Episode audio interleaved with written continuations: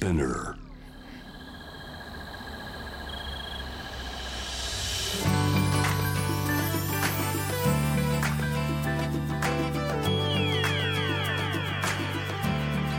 エネオス4 Hour Earth One by One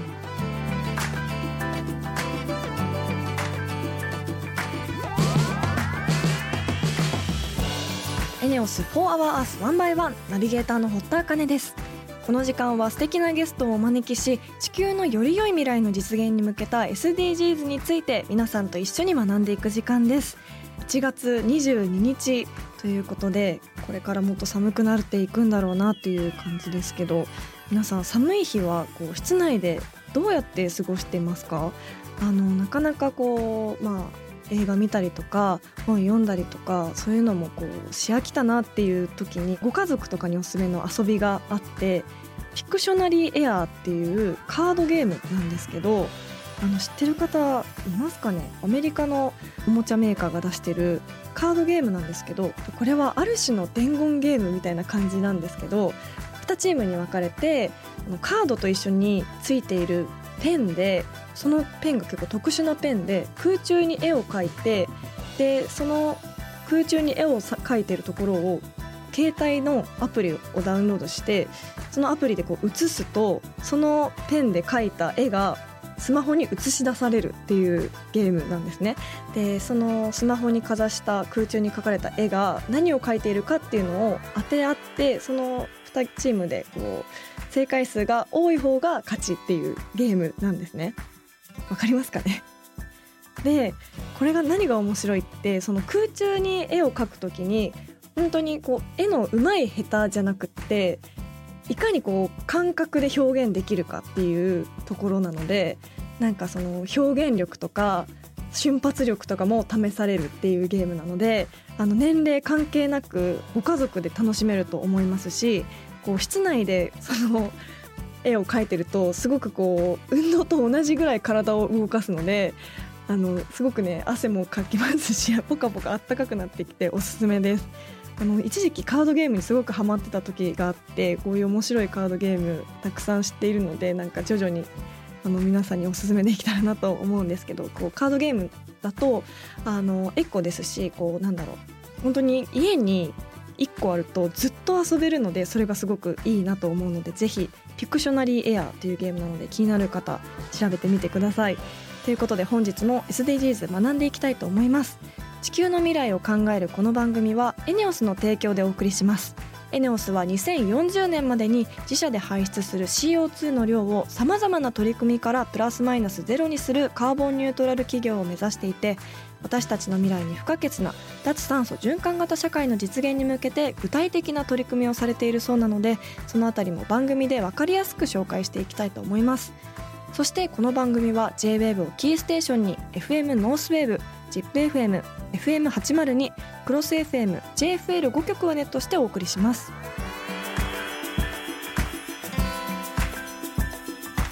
ENEOS For Our Earth One by One This program is brought to you by ENEOS.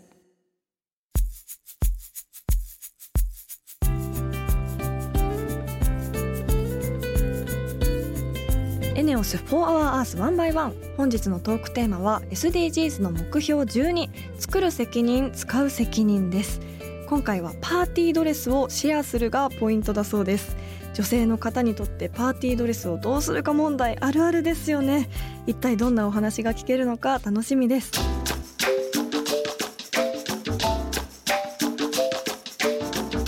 エネオス4 Hour Earth One by One.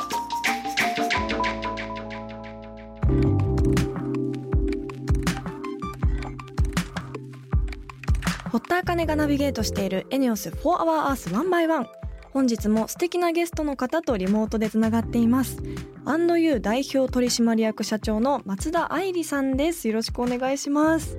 よろしくお願いいたします。お名前がえっと愛に里と書いて愛理さんなんですけどえっと読み仮名が小さい「い」がつくんですか？愛理さん そうなんです、実はちょっと変わった名前で、あはい。のカタカナで書くと ID という伸ばし棒にえー。なります。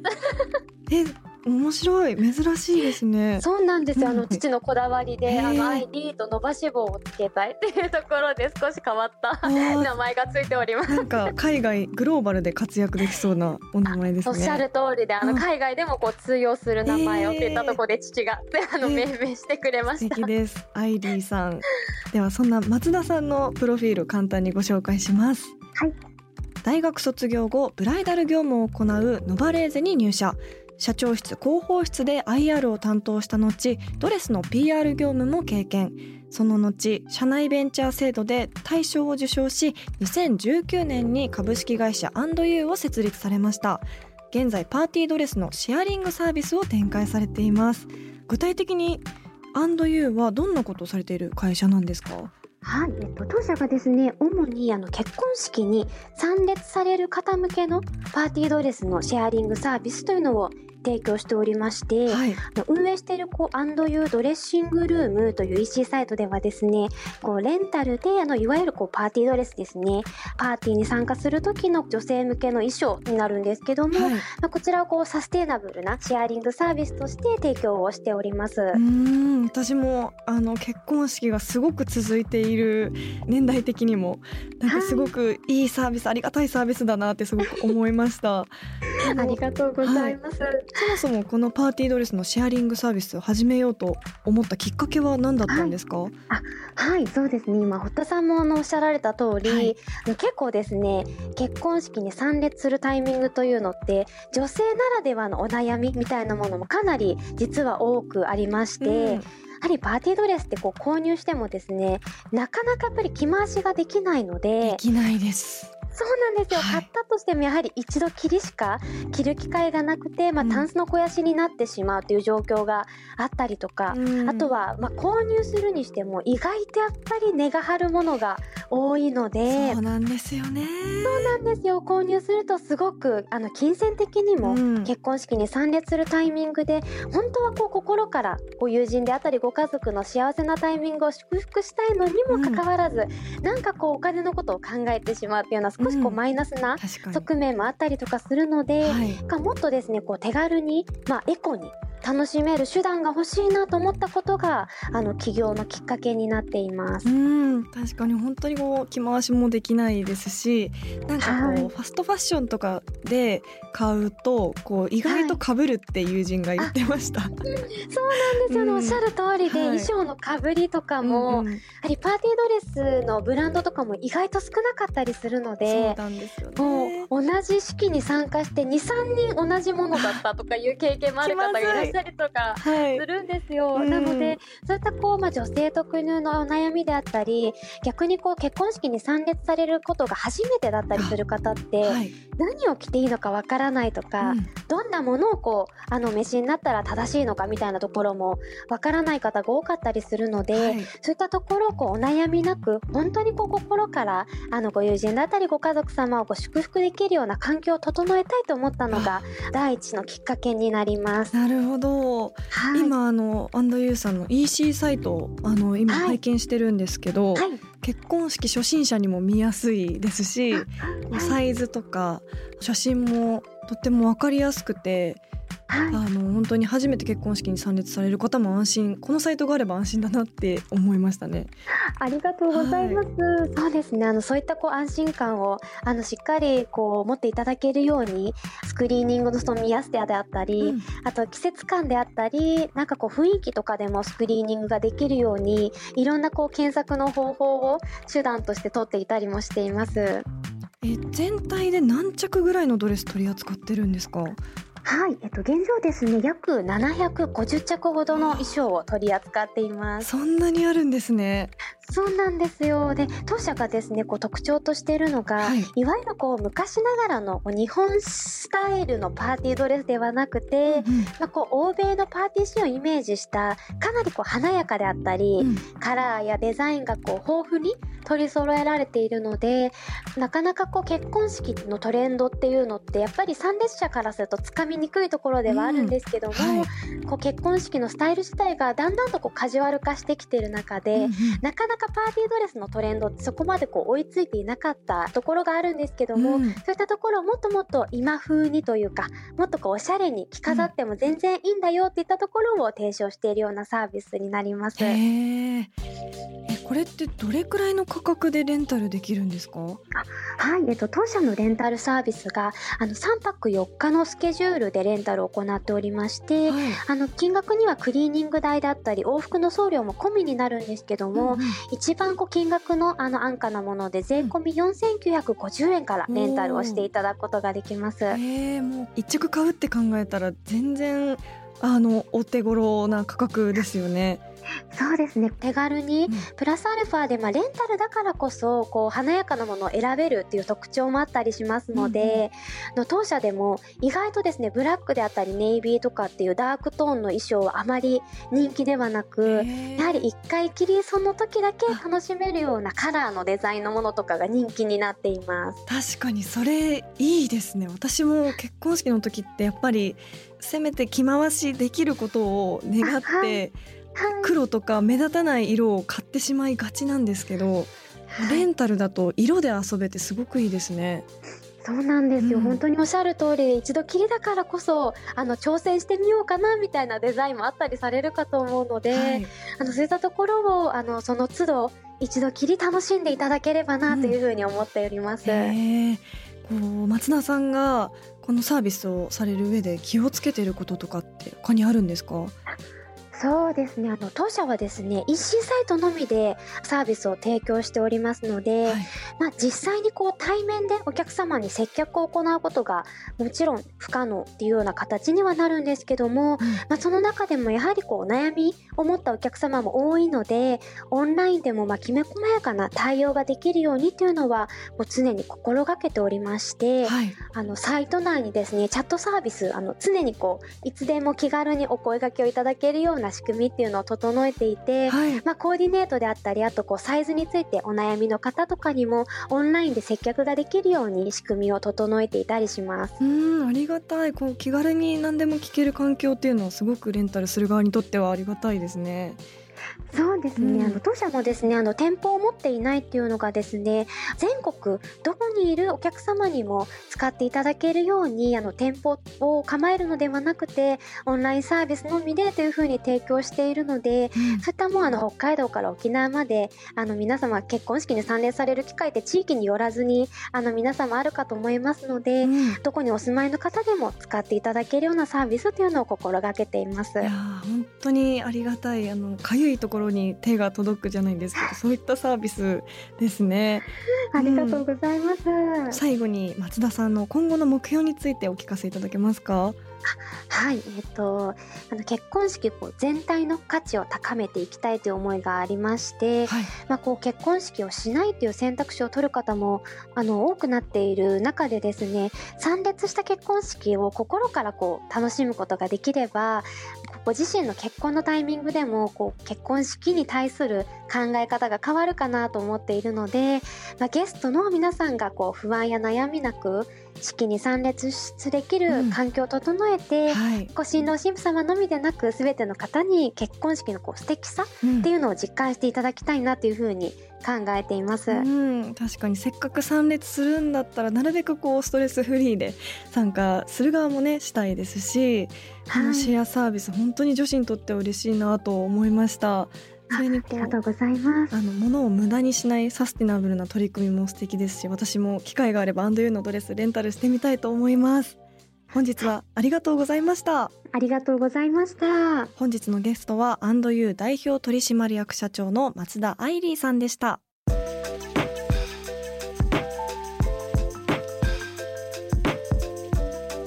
エネオス4 Hour Earth One by One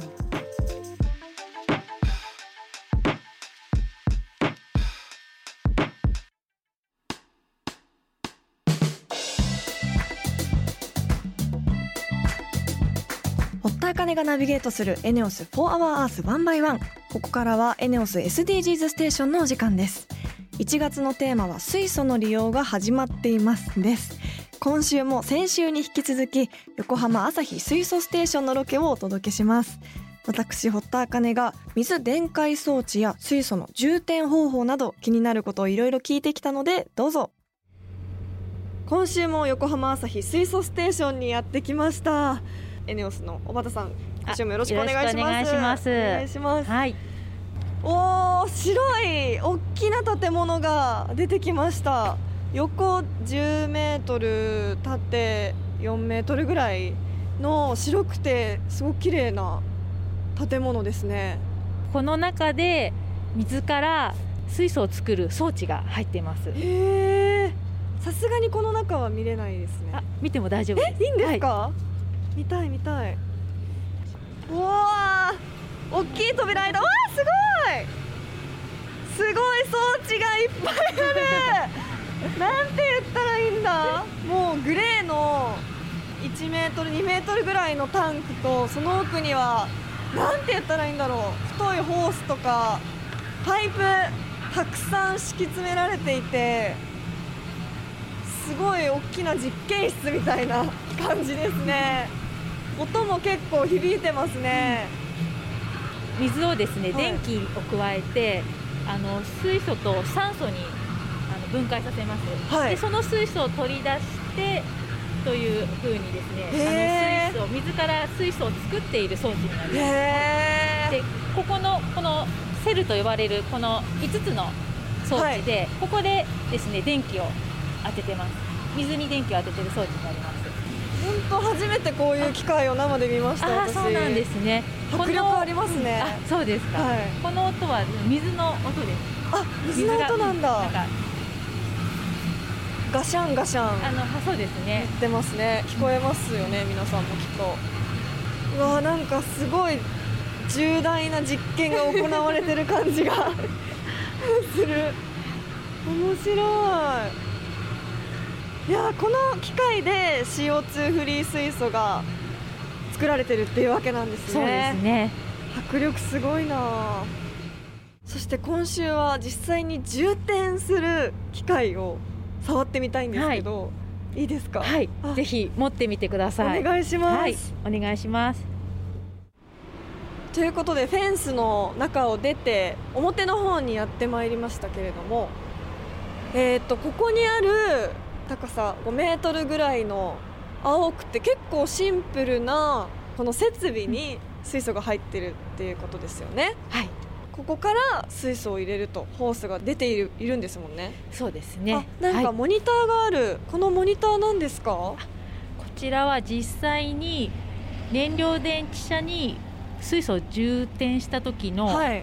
何キロ充填したかというのを表示しているパネルになってます。へーえっと今3.03キロって書いてありますね、うんはい。その下に MPA はい。メガパスカルになります。圧力ですね。はい。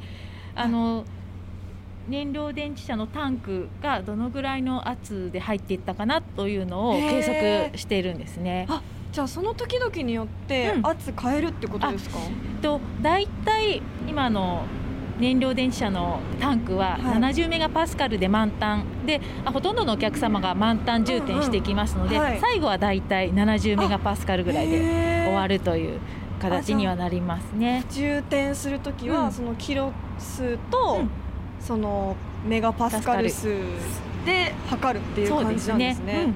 うん、70になったら満タンだねっていうので止まってその時何キログラム充填したっていうのをうんうん。ここで表示してます。へー。え待ってその下にうん。温度のうん、度 C 度が書いてあるんですけど、うん。これ水素を冷却する時のはい。温度ってことですか、そうですね。へ溜まっている水素ははい。室温なんですけれども、実際に今マイナス40度まで冷やして充填しています。へで、ー温度も知れるんだ。はい。面白い、ね冷却している理由はあるんですけれど、はい。うん、あのまあ普通に室温でどんどん充填をしていくとどんどん圧力が高くなっていくとはい。ですね、温度がどんどん上がっちゃうんですね。でそうすると燃料電池車のタンクの上げれる温度の上限があるんですが、うんうんうんそれを超えてしまうはいですね。はい。なのでそれを超えないように低いところからスタートして、はい。でどんどん充填していくとどんどん温度が上がるんですがその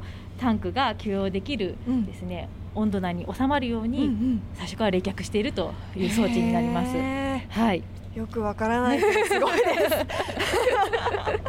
す。難しいけどすごいことはわかります。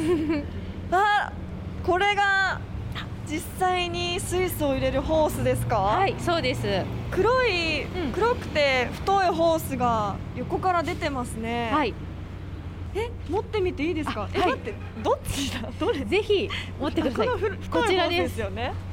あーこうなってるんだ。持ってみていいですか？ありがとうございます。お重い！結構ずっしり。これ何キロぐらいだろう？3キロぐらい？ある感じですね体感的に、太いノズルがそのまま伸びていて、うん。5センチぐらいの直径の円円の筒から水素が出るっていうことなんですね、そうですね。へここがそして全部水素入って、はい、80メガパスカルのすごい高圧で入っていきます。ごい。丸いんですね。なんかガソリンを入れるときはこう、うん。ハンドルみたいになってて、うん。レバーもついてるじゃないですか、でもこれはもうなんて言うんだろうホースからそのままつなげる連結部分のうん。円の筒が続いてるからこうレバーとかも別になくあ、そうですね。へー入れれるんですね、こうガチャッとはめるはめるんですか？へえおこれ赤外線通信もしてるので、はい。この時にそのタンクがあの燃料電車のタンクがどのぐらいの圧力の今水素が入っているかっていうのを赤外線で。赤外線で、はい。であのあちらの保安しあのえ？制御室にデータがいってすごい。じゃあでこの外気温と水素の残圧で、はい。えー、とこういうあの水素の入れ方にしましょうというですね、あの水素の入れる速度とかですね全部こう決まっているプログラムがあるのでへー。パッと決まって、はい。でその通りにこう入れていくと流れになってます。車によって全部違うっていうことですか？とですね、あの車のそうですね。車のタンクの大きさとどのくらい入ってるかとあと外気温とかでその充填するこの速度とかプログラムが気あの決まってくる。へはい。え違うんだ、赤外線でっていうの驚きました、結局この水素ステーションって1日どのくらいの利用者数なんですか？はい、えーまだ普及段階なので、まあ、1日数台といったところですけれへども、はい、あの今後どんどん、うん。あの増えていくといういや楽しみですね。でも年々増えてますか利用者？あそうですね。年々増えてきてはおります。うんうん。はい、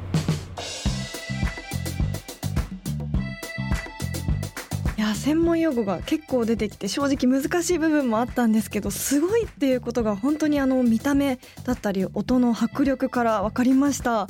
水素の充填もコンピューター制御されていてここに最先端技術が詰まってるんだなと実感しました。ぜひ皆さんも一度は水素ステーションに行ってみてほしいと思います。そして水素ステーションの今後の目標についてもお話を聞いてきましたのでそれについてはまた来週お届けしたいと思います。ぜひお楽しみに。ENEOS For Our Earth One by One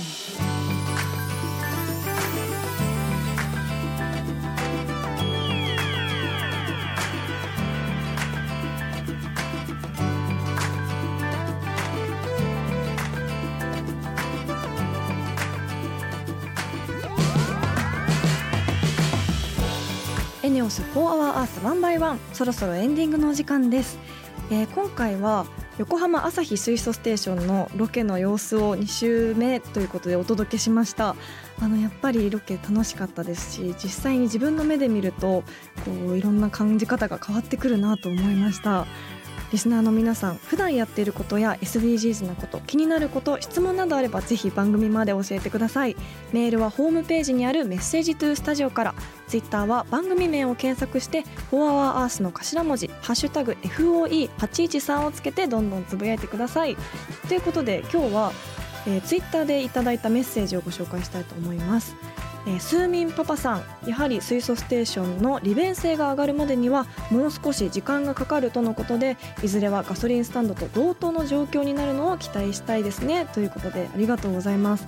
あのスーミンパパさん以前水素ステーションが現在のガソリンスタンドのようにセルフ式になっていくまでどれくらいかかりますかと質問をくださいました。あのやっぱり水素ステーションなかなかこうもっともっと数が増えてそして普段の日常の中で目につくような景色になっていくといいですよね。水素ステーションも実際に増えていくと小畑さんもおっしゃっていたのでその未来がすごく楽しみです。ということでスーミンパパさんのようにツイッターでこう気軽につぶやいていただけたら番組でも紹介させていただくこともあるかもしれないので皆さんぜひ気軽につぶやいてください。エネオス SDGs ステーションへのメッセージも大歓迎です。エネルギーのことエネオスのことなど疑問や質問も募集しています。それではまた来週この時間にお会いしましょう。ここまでのお相手は堀田茜でした。